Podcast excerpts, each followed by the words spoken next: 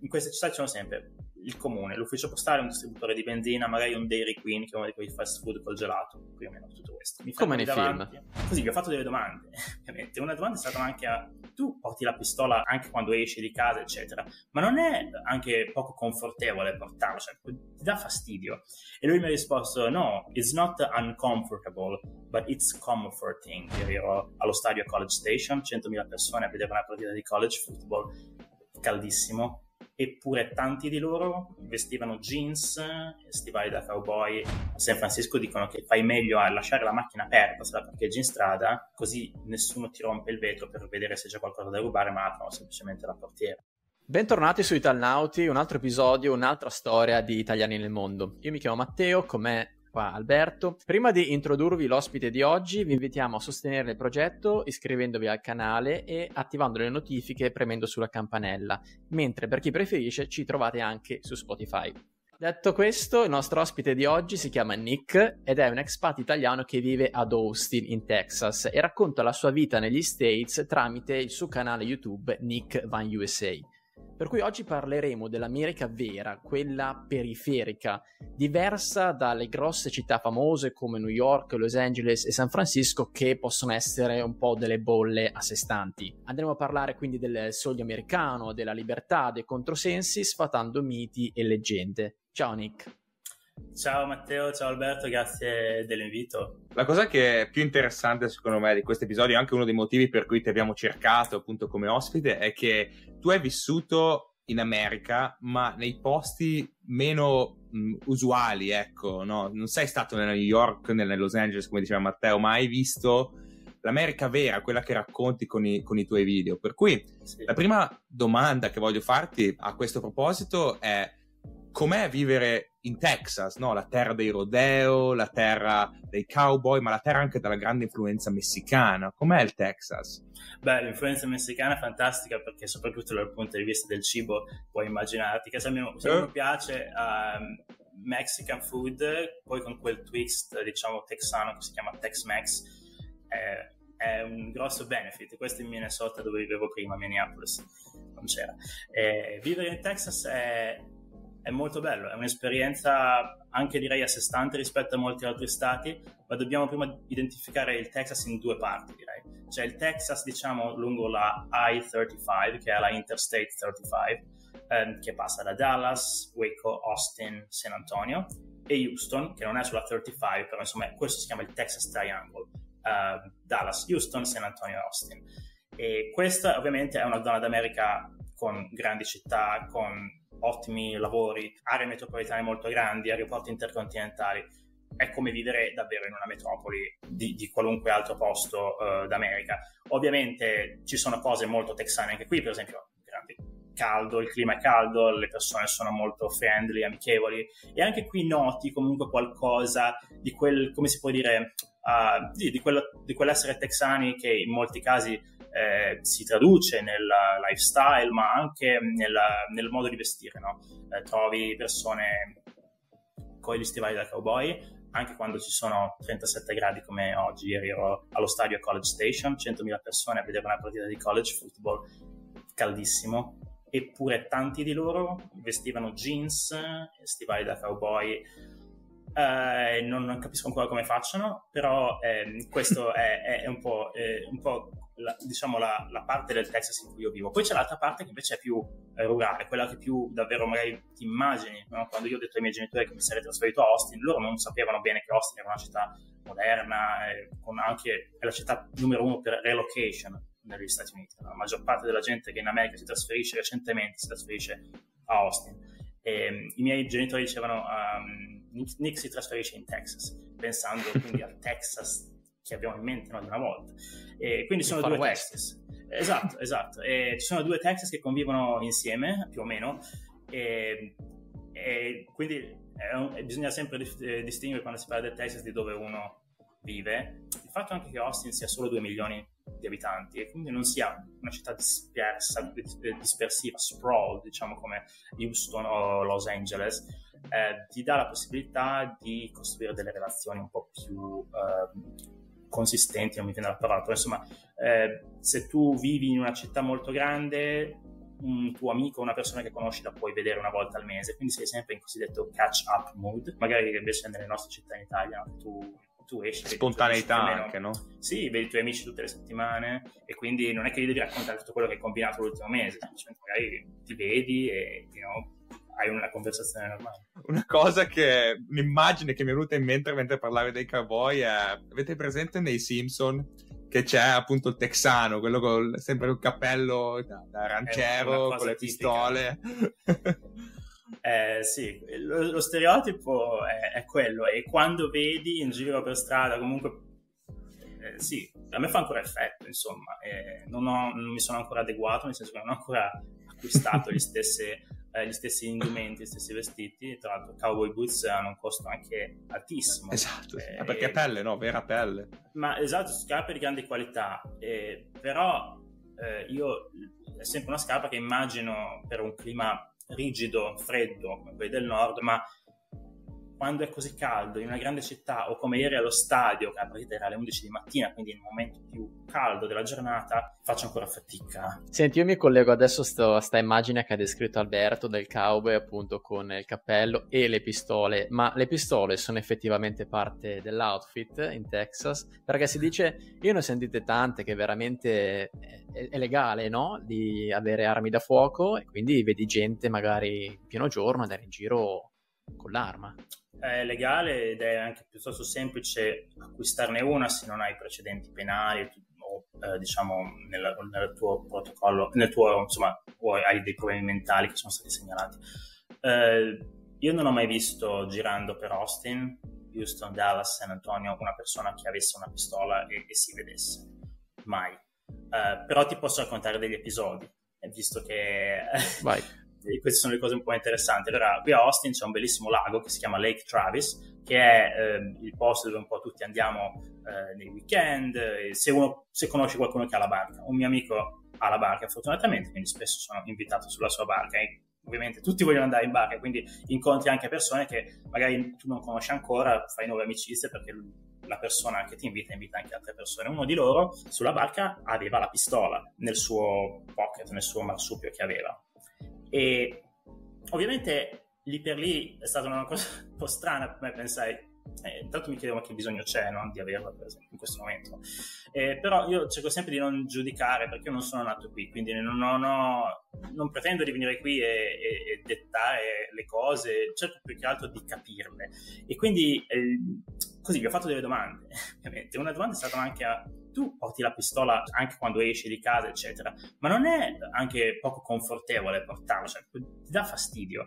E lui mi ha risposto: No, um, it's not uncomfortable, but it's comforting. E voi che vivete in Inghilterra in questo momento probabilmente sorriderete perché capite cosa vuol dire, cioè è una cosa portare l'arma che a lui dà un senso di tranquillità, barra comfort, nel senso lo, lo, fa, stare, lo fa stare bene. E questa sì. è una risposta che un italiano, penso, non, a prima vista non capirebbe, no? O comunque, yeah, io fa, magari faccio fatica a comprenderla, però eh, vedi, capisci, è, è, è, tutto un po' più complicato di quello che sembra, no? Cioè, a lui questo dà questo senso di, di comfort. Si, spesso si, si dice che magari solo una certa parte di americani usa le pistole, magari una parte le possiede, magari una parte orientata politicamente più sul movimento conservatore. Eh, non è vero, mio fratello è sposato con una ragazza americana, il papà di questa ragazza americana, fervente democratico, eh, possiede una pistola, possedeva un fucile, eh, non, è, non, è, come molti fanno credere. Guarda, a tal mm-hmm. proposito, l'altro giorno ho letto questo articolo di questa ricerca fatta nel 2018. Nel 2018 il numero di armi eh, che circolavano in America era maggiore del numero degli americani stessi. Non è solamente qualche stato in particolare, assolutamente, impossibile. Sì, mm, chiaro che se vai nelle grandi città, ma grandi, grandi, non troverai no, persone, molte persone che eh, possiedono armi, però sì, in altri posti è normale. Di nuovo, il, il mio un mio amico di Austin che lavora anche nella mia stessa company, che è lui è di Dallas, originario, mi ha detto lui anche per esempio persona che vota per il partito dei democratici, ma lui possiede una shotgun, una pistola. E Anti mi ha detto tu dovresti comprarla tu stesso, Nick, perché adesso vivi in Texas. Adesso ci, ci cioè. Però una cosa che, che secondo me, ehm, questo dibattito secondo me è difficilissimo, no? da, da, da, è un tema difficilissimo anche per noi che non siamo di qua, però um, una cosa positiva io, io la trovo nella questa libertà di possedere le armi eh, eh, per, come il secondo emendamento dice, uno si può difendere. Eh, io in Italia ricordo spesso che c'era sempre il problema che il ladro ti entra in casa, no? Cioè, in Italia succede che il ladro ti entra in casa, ma a volte entra in casa anche quando tu sei lì, che è una cosa eh, terribile, no? Anche psicologicamente da pensare, semplicemente da dover temere. Io in America non ho mai sentito di cose del genere.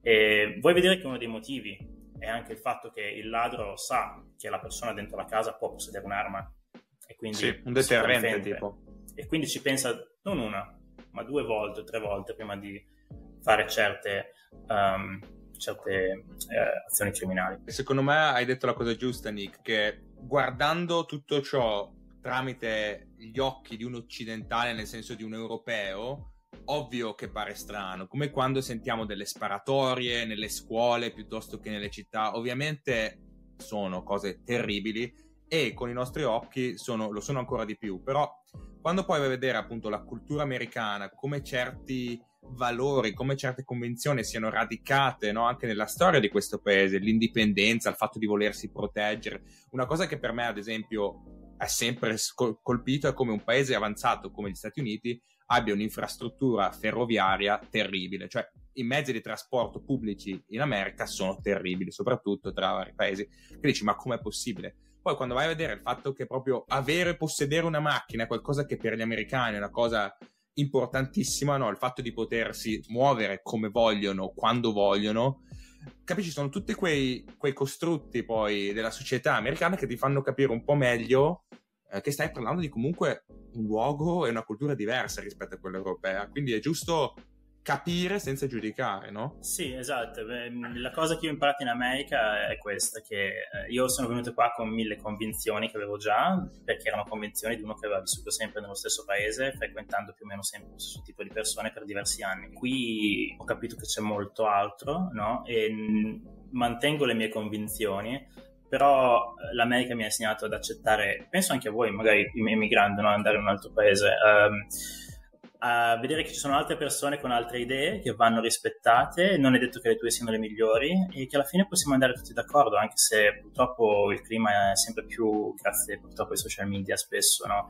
diviso e divisivo su tanti temi. Però eh, sì, la, la cosa eh, che dicevi delle delle ferrovie è, sì, è, incredibile. Tra l'altro, sai chi è stato uno degli, di quelli che almeno in passato era uno degli advocate più grossi per la ferrovia? Il presidente degli Stati Uniti attuale. Eh, lui per anni è andato in treno, lui faceva il pendolare dal Delaware a DC eh, mm-hmm. per svariati motivi anche legati alla famiglia, proprio attraverso, attraverso, il treno. E lui era uno di quelli che sosteneva che appunto bisognasse ehm, puntare molto su questo. E, è interessante, proprio, proprio lui eh, era uno degli advocates per, Chissà. per i treni. Chissà, io sono stato da New York a Filadelfia qualche mese fa in treno con l'Amtrak, a parte che era costosissima, ma poi c'è un servizio di quelli, cioè c'erano i sedili mezzi rotti, non c'erano le prese che funzionavano, vabbè, dici sei a 10 minuti da New York eppure New York City. Quelle cose le aspetti in Italia, no? Esatto, eh, esatto. Tipo, in Italia. Tu pensavi a Trenord, i treni Mamma mia. Poi tra l'altro hanno questa cosa delle macchine gigantesche. Io anni fa feci un, appunto un viaggio on the road con due amici in California e avevamo prenotato una macchina, un'utilitaria normalissima. Quando siamo andati a prelevarla, ci hanno visto con questi bagagli e ci hanno fatto questo upgrade gratuito, come dire, no, no ragazzi, adesso vi do io una macchina americana come si deve, ci hanno dato questa Ford gigantesca, un'astronave, ti giuro che dentro e sembrava di stare sui divani. E eh, quindi... Guarda che in Texas se vieni qua rimani sconvolto da quanti pick up truck ci sono e un mio amico di New York nel parcheggio del mio palazzo sono tutti questi alcuni di questi non stanno neanche nel, nei parcheggi normali no? disse, ma, lui disse ma nel New York nemmeno li vendono queste cose. Ascolta, a proposito di guida, una tipologia di video che a noi personalmente piacciono molto, che tu, che tu porti nel tuo canale, è quello in cui appunto visiti delle città remote degli Stati Uniti, quelle cittadine isolate cui nessuno, di cui nessuno parla, no? Eh, ci racconti qualche aneddoto appunto di questi tuoi viaggi nell'America più remota? Sì, è una cosa che a me diciamo, ha portato a fare questo è anche il fatto che, come dire, io vivo qua da 10-11 anni, 10 anni e quindi molte cose di quelle da vedere, no? i monumenti, anche se qui di storia non ce n'è tanta come in Europa, però le grandi città, a parte Washington dove non sono mai stato, ho visto quasi tutto, no? quindi ok, adesso però voglio anche vedere come sono gli altri posti, quelli dove vive anche la maggior parte della gente, no? in parte. E questa è anche quindi l'idea di eh, quando posso you know, eh, prendere la macchina, girare, andare in queste piccole realtà. E, mh, mm, recentemente ero in una città nel West Texas ed ero in questa sorta di mh, mm, piazza barra strada principale. Con, stavo riprendendo con la mia telecamera questi, uh, quest, questa striscia di negozi quasi tutti a un piano, quasi tutti sfitti senza nulla dentro, proprio un'immagine del passato sembrava quasi di essere in un film e vedo una persona che esce da un edificio e viene verso di me, una signora, immagino vorrà parlarmi, mi dice ah come stai? Mi chiede how are you?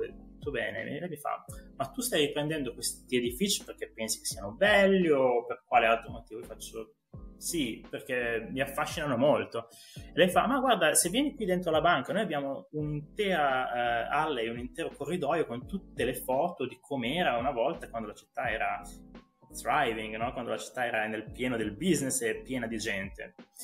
Sono andato dentro era commentare in un, yeah, in, un, piccolo museo e vedevi lo stesso posto dove eri di fronte, ma con tantissime macchine parcheggiate, tantissime persone ne, nella strada. E quindi, come si dice, small town, big heart, cioè più vai in posti del genere, eh, più spesso trovi persone genuine. Ovviamente, quando l'ho detto che era italiano, non ci ha capito più niente, nel senso non, non se ne capacitava.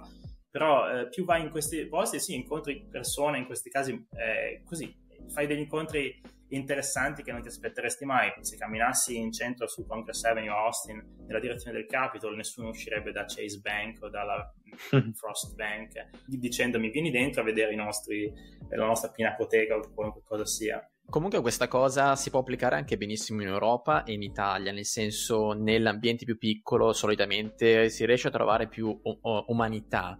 Io ad esempio lavorando e studiando a Milano durante gli anni iniziali della mia carriera c'è questa cosa che a Milano è tutto di, tutto di fretta. Quindi però secondo me in America fa ancora più effetto perché sono veramente delle città mastodontiche e la differenza invece con la cittadina più piccola e con questa signora che esce fuori a invitarti a visitare è assurda proprio per questo. Sì, sì, impensabile. E anzi, io pensavo che avesse dei problemi col fatto che io riprendevo. Infatti, non mai, no? La prima cosa che uno pensa. E un'altra, un'altra cosa che, che, mi veniva in mente, in Iowa, nel, qualche anno fa, mi fermo in uno di questi paesini per fare due riprese a vedere. Mi fermo nel punto che non manca mai in questi posti, che è l'ufficio postale. In queste città ci sono sempre il comune, l'ufficio postale, un distributore di benzina, magari un Dairy Queen, che è uno di quei fast food col gelato, più o meno tutto questo. Mi Come nei davanti. film. Sì, esatto, esattamente. E quando entri magari nel diner, la, la donna ti dice, ti chiama honey, like, come dire, dolce. Col caffè. Sì, esatto, esatto, esatto. Mi viene in mente e... Rambo, mi viene in mente Rambo quando va nella cittadina, uguale, cioè... Esatto, dovremmo fare un, giorno, un viaggio attraverso questi posti perché è fantastico a suo modo. E dicevo che arriva una macchina di fianco a me, ovviamente un, un truck, un pick up, parcheggia, la persona scende, entra nell'ufficio postale lasciando la macchina non solo aperta, anche accesa. Questa cosa a, a noi italiani che no, chiudiamo sempre tutto, io tuttora controllo sempre due volte che la macchina sia chiusa, uh, mi ha molto aperto gli occhi. Sì, sì, la mentalità da small town, esatto, qui dove tutti conoscono tutti, quindi chi è che commetterebbe un crimine così, no? Io ho notato che dopo il Covid l'America ha un grosso problema con i senza tetto specialmente la California. E tra l'altro, proprio uno dei tuoi video che di, di, maggior successo, che è andato virale, è questo tuo video in cui mostri, forse era San Francisco. San Diego, ma parlava. A me San Francisco non piace, quindi se vado in California vado spesso okay. a San Diego, LA. Però sì, parlava di, di tutto. Ti chiederei come mai questo grosso problema come mai così tanto poi in California? Sicuramente eh, la California ha molti problemi e uno di questi è un costo della vita pazzesco, eh, tasse molto alte, ci sono, ci sono diverse dinamiche eh, che rendono la California il posto perfetto eh, perché questo problema degli homeless eh, dilaghi e continui. Inoltre, ehm, in alcuni casi, come San Francisco, questo è un problema che poi si traduce in criminalità. A San Francisco dicono che, se, che fai meglio a lasciare la macchina aperta se la parcheggi in strada, così nessuno ti rompe il vetro per vedere se c'è qualcosa da rubare, ma aprono semplicemente la portiera. Questo è San Francisco nel 2023. E, e inoltre a San Francisco secondo me sono anche molti altri più uh, problemi, diciamo perché per esempio ci sono state, sono state fatte delle, delle leggi a livello locale che di fatto hanno decriminalizza- decriminalizzato certi reati. Quindi se tu eh, rubi una serie di, dei prodotti in un drugstore o dovunque sotto un certo ammontare di denaro, non, eh, non, non va in galera. Sei perseguibile ma non va in galera e ovviamente la polizia ha mille cose da guardare, quindi queste sono cose che non, fanno, spesso non trovano il tempo di perseguire. Questo praticamente ha dato il via libera a un grande caos, eh, cioè criminalità in aumento, e questo è un problema. Comunque guarda, anche già dalla tua risposta, la differenza abissale da una città grande come San Francisco a invece l'ambiente che ci hai descritto della città piccola in cui appunto vanno in posta e lasciano la macchina aperta. Esatto, e direi, direi questo, che poi le piccole città hanno altri problemi che si vedono meno, ma ci sono. Um, quindi non, tro- non trovi l'homeless lo vedi purtroppo sulla strada e, no, e susciti tante domande. In queste altre città più piccole magari non vedi quest- queste cose, però ci sono anche magari problemi più nel tessuto sociale eh, che sono molto difficili da analizzare. Ci sono dei problemi ovviamente anche lì, si vedono magari meno, eh, fanno magari meno discutere, però ci sono sicuramente. Mm-hmm.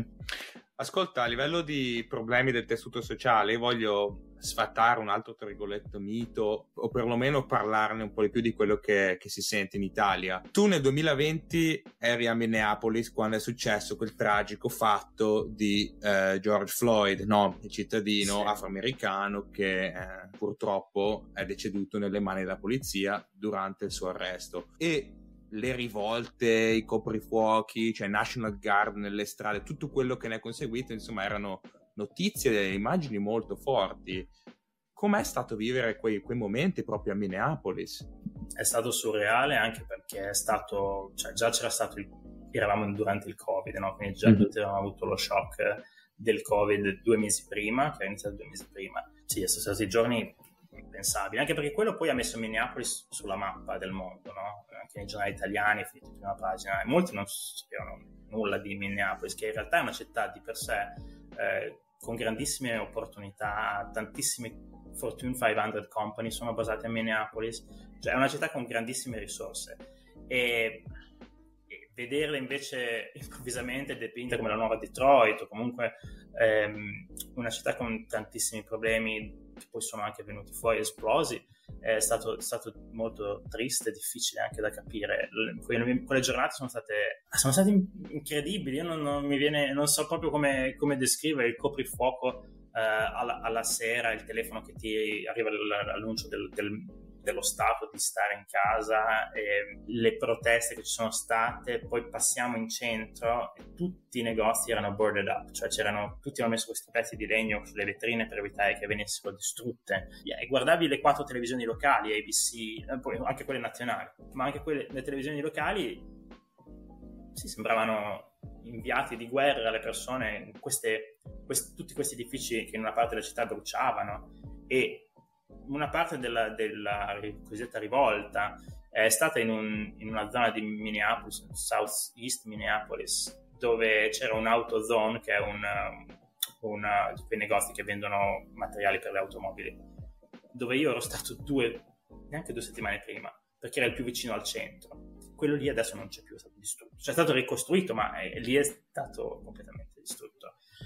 un mio amico che viveva in centro downtown in un palazzo vicino a una delle stazioni di polizia mi ha detto guarda io stasera con la mia famiglia noi, noi andiamo a dormire in un hotel fuori da Minneapolis. Te cosa fai? io non ci avevo neanche pensato a questa cosa. Dopo ho iniziato anch'io a pensare magari andiamo anche noi con gli altri miei amici pensavo dopo gli altri miei amici hanno, non hanno pensato che fosse il caso quindi siamo rimasti è andato tutto bene. Però mi è molto dispiaciuto anche perché poi dopo questo ha, dato, ha innescato una serie di cose per cui la polizia è, iniziata, è stata ora parte della polizia insomma è vista molto male uh, a Minneapolis da una parte dei cittadini e si è sviluppato un movimento che voleva addirittura togliere i fondi alla polizia e rimpiastrarlo con un dipartimento di pubblica sicurezza.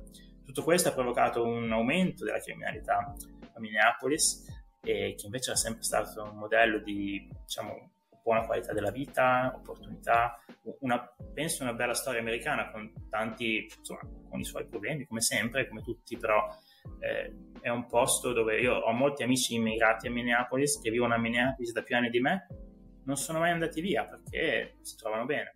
Tornando su tematiche un attimo un po' più eh, positive, abbiamo parlato di eh, homeless, di, di quello che è successo a Minneapolis. Io volevo chiederti invece del sogno americano, perché l'America ad oggi, secondo diverse statistiche, è comunque ancora il, il paese in cui si ha più possibilità di diventare milionario. Te pensi che il sogno americano sia ancora una cosa concreta e realizzabile? Yeah, assolutamente sì. E infatti quando molta gente che conosco nuova mi chiede cosa ti ha portato in America, la risposta più semplice da dare alla fine è quella, the American Dream. E, e loro mi dicono, ah, ok, fair enough, cioè ci sta. E il motivo è che io l'ho, l'ho visto, cioè l'ho, l'ho, visto su di me.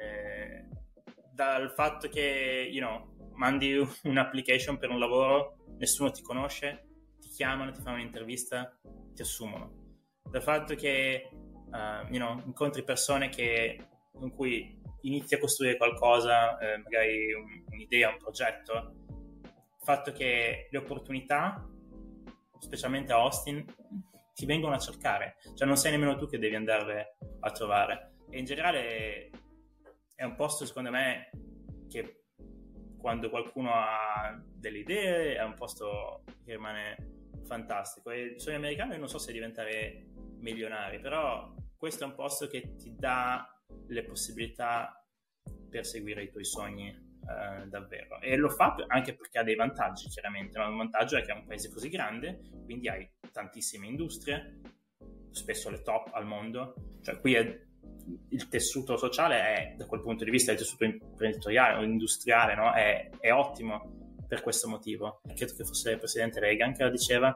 Uh, descriveva gli Stati Uniti come the shining city up on a hill, città che risplende in cima alla collina. E oggi alcune persone dicono che non è più così, però eh, io invece ho ho la sensazione che sia ancora così e penso che da immigrato lo vedi ancora di più di tanti americani che invece sono qui e prendono tutto per scontato, troppo per scontato, perché tante cose che ci sono qui a loro sembrano scontate, ma in altre parti del mondo sono molto più difficili, non ci sono, non sono nello stesso modo.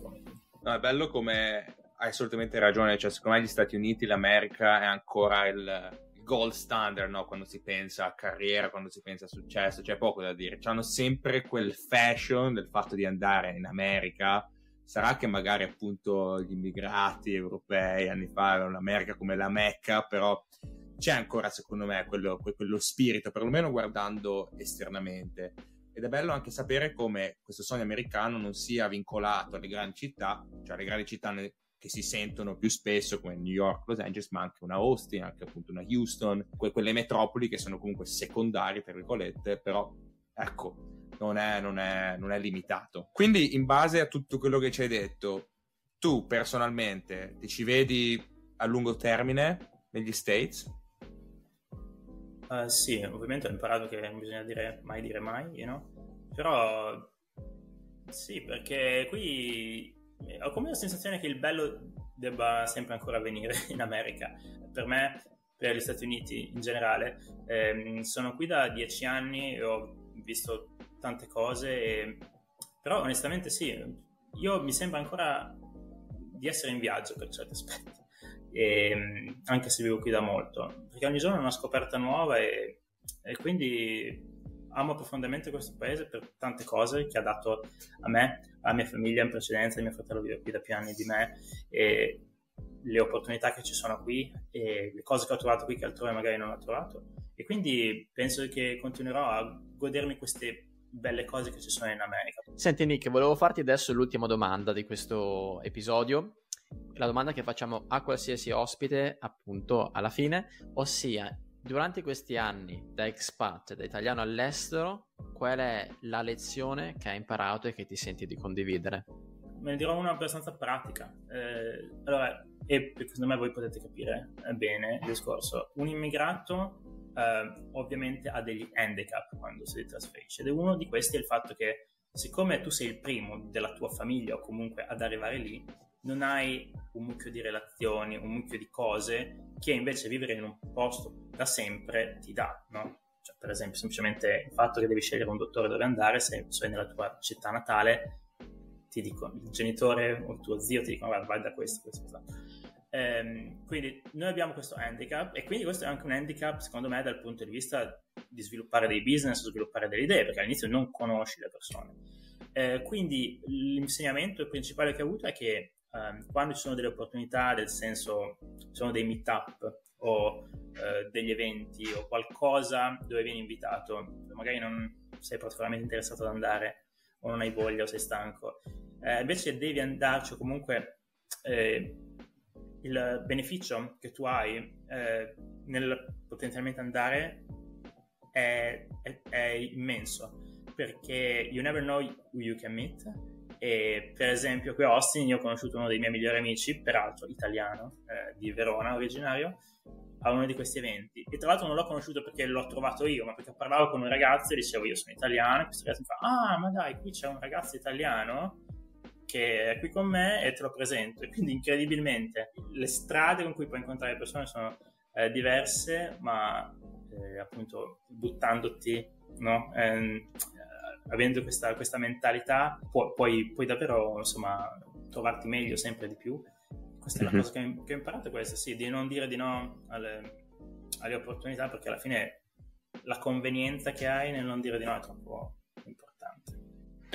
Verissimo, una cosa che io e Matteo ehm, abbiamo menzionato recentemente, abbiamo fatto un episodio agli uh, Spotify Studios qui a Londra parlando appunto delle lezioni eh, che avremmo voluto sapere prima di andare all'estero ed una di quelle erano appunto il fatto di provare ad allargare i propri orizzonti anche a livello di networking, uscire dalla propria zona di comfort, conoscere nuove persone quando si arriva all'estero. Addirittura Matteo ha menzionato il fatto di fare cose da soli, no? Eh, imparare anche a, per esempio, andare a un evento, andare a un meetup da soli, senza necessariamente avere l'amico che magari in Italia, sai, se non hai la compagnia che c'è insieme a te, dici, beh, sto a casa. No, appunto, il fatto di andare all'estero è un motore anche a fare questo genere di cose. E poi, come dici tu, i rewards, i benefici sono infiniti perché è un effetto catena. Esatto. Ma infatti, guarda, parliamo spesso di carriera, di come andare magari appunto lì in America, tanto networking, tante opportunità, ma c'è anche una crescita personale immensa. Nel senso, io vivendo all'estero ho proprio iniziato, proprio perché partiamo con quell'handicap che te hai menzionato all'inizio, no? Senza conoscenze, eccetera, sei spronato, sei quasi forzato a prendere, andare a parlare, a conoscere persone, a partecipare a eventi. Ed è una cosa che sinceramente se fossi rimasto in Italia non avrei fatto perché avrei avuto già la mia cerchia di conoscenze, sarei stato nella mia comfort zone. Nick, grazie mille ancora per la tua partecipazione qui. Ovviamente per chi è interessato invitiamo a guardare i tuoi video nel tuo canale YouTube e di dare un'occhiata anche al tuo sito e ai tuoi video corsi appunto dedicati a chiunque voglia pensare di trasferirsi negli Stati Uniti. Grazie a voi ragazzi, vi aspetto in Texas. Grazie, yeah. ciao ciao. yeah.